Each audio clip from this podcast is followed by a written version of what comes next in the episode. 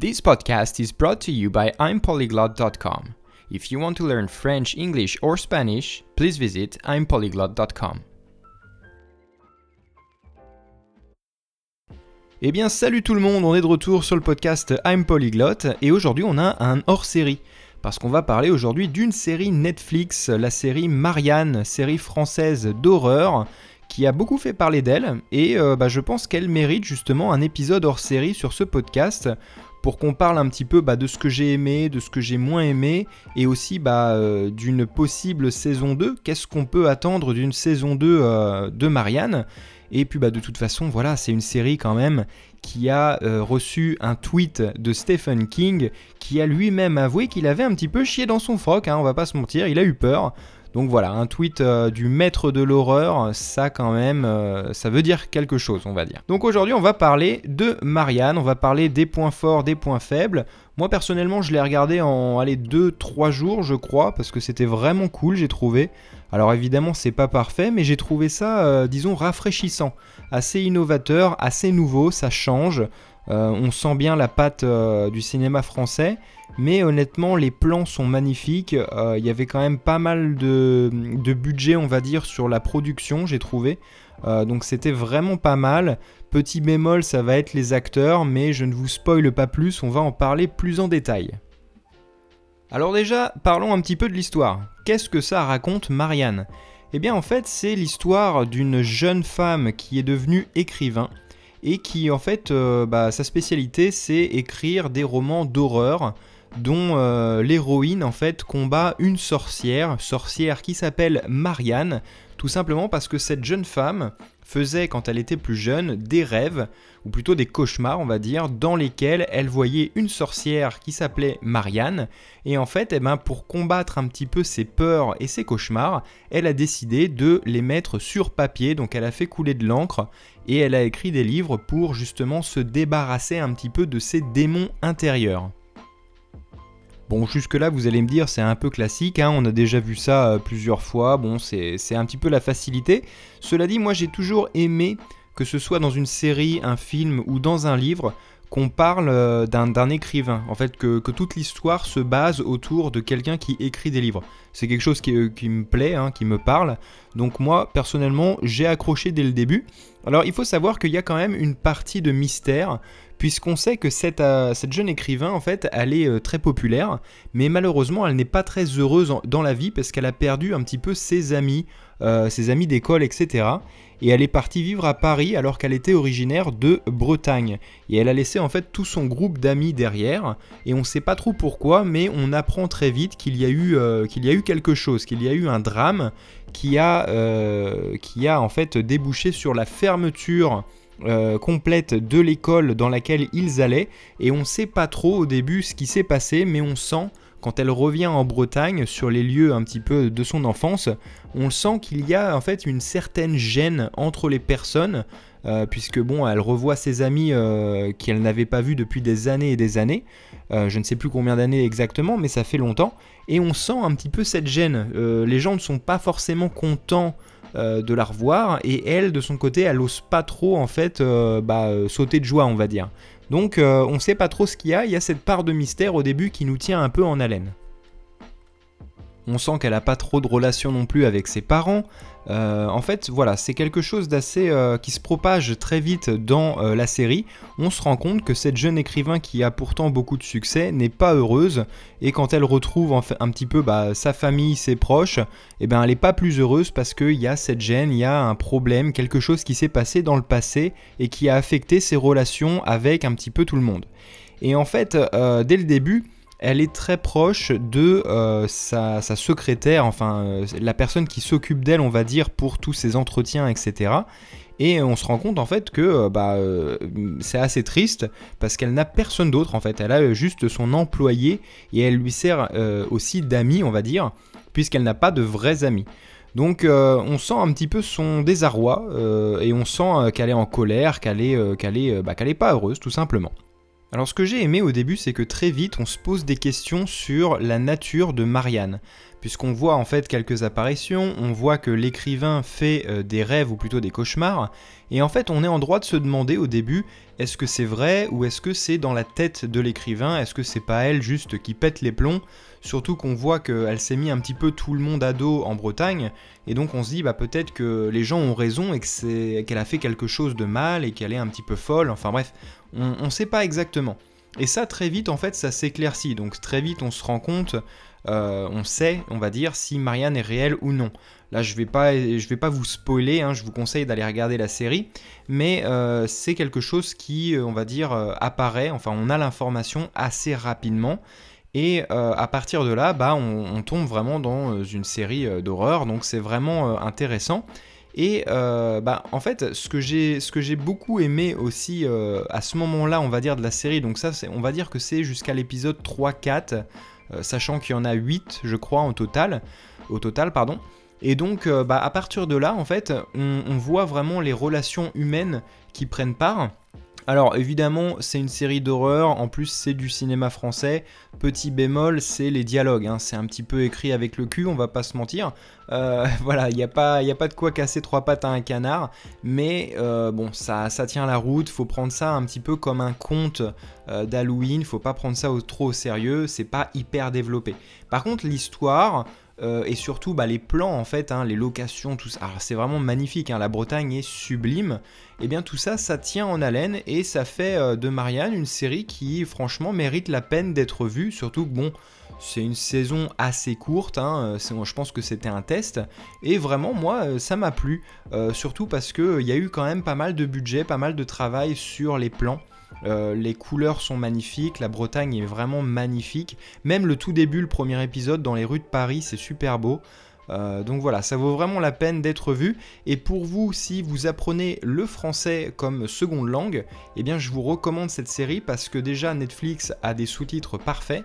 Et en plus de ça, euh, la manière de parler des acteurs est vraiment super parce qu'en fait c'est assez théâtral, c'est-à-dire qu'ils font pas trop de contractions et ils prononcent bien, donc euh, c'est vraiment euh, facile, on va dire, de comprendre. Et en plus, il y a pas mal d'argot, donc moi personnellement, je suis un fan d'argot. Je sais qu'il y en a beaucoup d'entre vous qui aiment ça aussi. Donc là, au niveau des expressions familières, euh, des insultes, etc., vous allez être servi. Donc vraiment, je vous recommande la série. Bon alors maintenant attention à ceux qui ne veulent pas être spoilés parce que je vais commencer un petit peu à rentrer dans certains détails. Je pense qu'il y a certaines scènes et certains moments qui, euh, doivent être euh, abordés. Et donc euh, notamment, alors attention, fermez, fermez bien vos oreilles, hein, éteignez le podcast si vous voulez pas de spoil parce que là je commence. premièrement, je voudrais parler de l'épisode, alors attention, je sais plus si c'est l'épisode 4 ou 5, mais en tout cas il y a un épisode où on retourne dans le passé.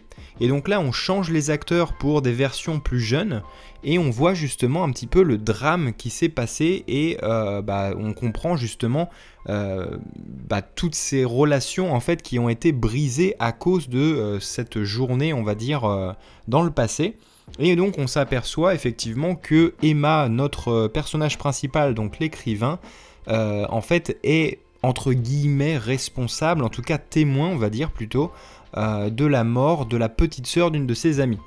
Euh, et en fait, bon, euh, évidemment, c'est compliqué de la croire, mais c'est la cause, on va dire, de, cette mort vient de Marianne, la sorcière, et non pas de Emma.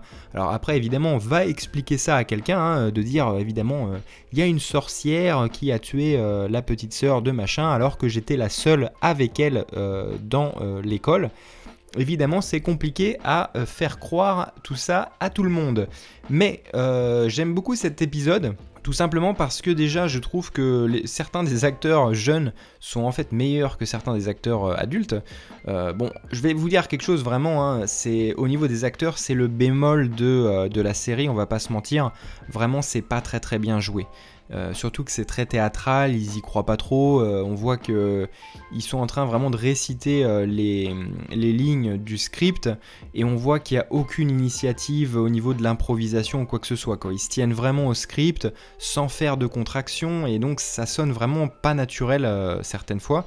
Et en plus de ça, les dialogues sont assez pauvres parce que vraiment il n'y a, y a, aucune profondeur. Hein. Je veux dire, les relations c'est oui, moi je suis amoureux de toi, mais toi t'es pas amoureux de moi. voilà, enfin il n'y a vraiment aucune profondeur. Mais euh, voilà, c'est pas une série qui est faite pour ça.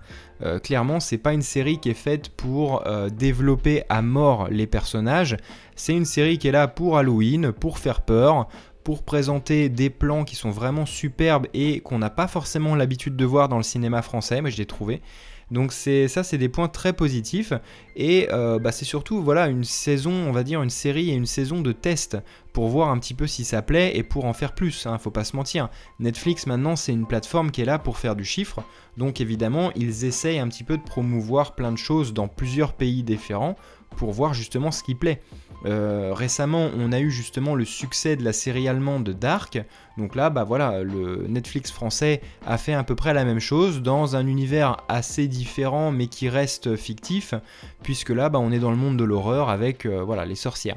Alors en plus, j'ai trouvé ça très malin de choisir la, comme endroit en fait la Bretagne, parce que justement la Bretagne, il y a quand même pas mal de folklore pour ceux qui ne savent pas, et le fait de trouver justement bah, cette histoire de sorcière qui a été tuée euh, des, années et des années en arrière, enfin plusieurs même siècles je crois en arrière, je sais plus exactement la date, mais euh, voir en fait la sorcière à la fin qui revient à la vie et euh, qui est toute vêtue de noir avec une robe en dentelle, ça fait vraiment très breton et très, euh, et très sorcière en même temps. Je sais pas comment l'expliquer, mais c'est vraiment magnifique. Avec les rochers, euh, la falaise, l'océan en fond, c'est vraiment super beau. Donc ça, j'ai trouvé ça vraiment malin de lier un petit peu cet écrivain qui a déménagé, donc qui a une vie très parisienne, très mouvementée, et qui revient à ses origines en Bretagne, là où tout est plus calme, trouver un petit peu cette sérénité, mais enfin euh, une, sérénité, une sérénité de, courte durée, hein, puisque bah, les démons reviennent euh, la hanter. Surtout qu'en fait, euh, donc ça je ne l'ai pas précisé pour pas spoiler dans la première partie, mais maintenant je peux vous le dire. C'est-à-dire que en fait l'histoire c'est que la sorcière revient tout simplement parce que l'écrivain a décidé d'arrêter d'écrire les histoires de sorcières. Donc en fait, la sorcière bah, s'énerve un petit peu après elle et lui dit qu'il faut absolument qu'elle se remette à écrire, sinon bah, il va se passer beaucoup de choses, elle va s'attaquer à ses proches, à sa famille, etc. Et c'est exactement ce qui se passe dans la série. Bon voilà, je pense que je vous ai déjà spoilé assez d'informations, le reste vous avez qu'à aller voir la série, c'est vraiment super. En tout cas, peut-être que vous l'avez déjà vu si vous êtes encore en train d'écouter ce podcast et que vous vous en fichez un petit peu des spoilers mais vraiment super bien. Euh, encore une fois, le seul petit bémol, c'est l'acting. Hein. voilà, les acteurs sont pas exceptionnels, mais euh, en fait, je pense que ça fait aussi partie du charme de la série. En fait, il faut réussir à décrocher et à se dire voilà, tout est fiction, euh, c'est normal, c'est théâtralisé. Alors maintenant, parlons un petit peu de ce qu'on peut espérer s'il y a une saison 2. Moi j'espère qu'il y en aura une, mais le scénario est un petit peu clos, on va dire. C'est une fin ouverte, mais sans plus. Parce qu'en fait, euh, pour vous la faire courte, la seule manière de se débarrasser de la sorcière Marianne, c'était de retrouver ses restes et de les brûler, ainsi que euh, le pacte, donc on va dire, il y a une sorte de lettre, on va dire, un contrat avec le diable, enfin je sais pas exactement, mais un papier qu'il fallait brûler dans sa tombe.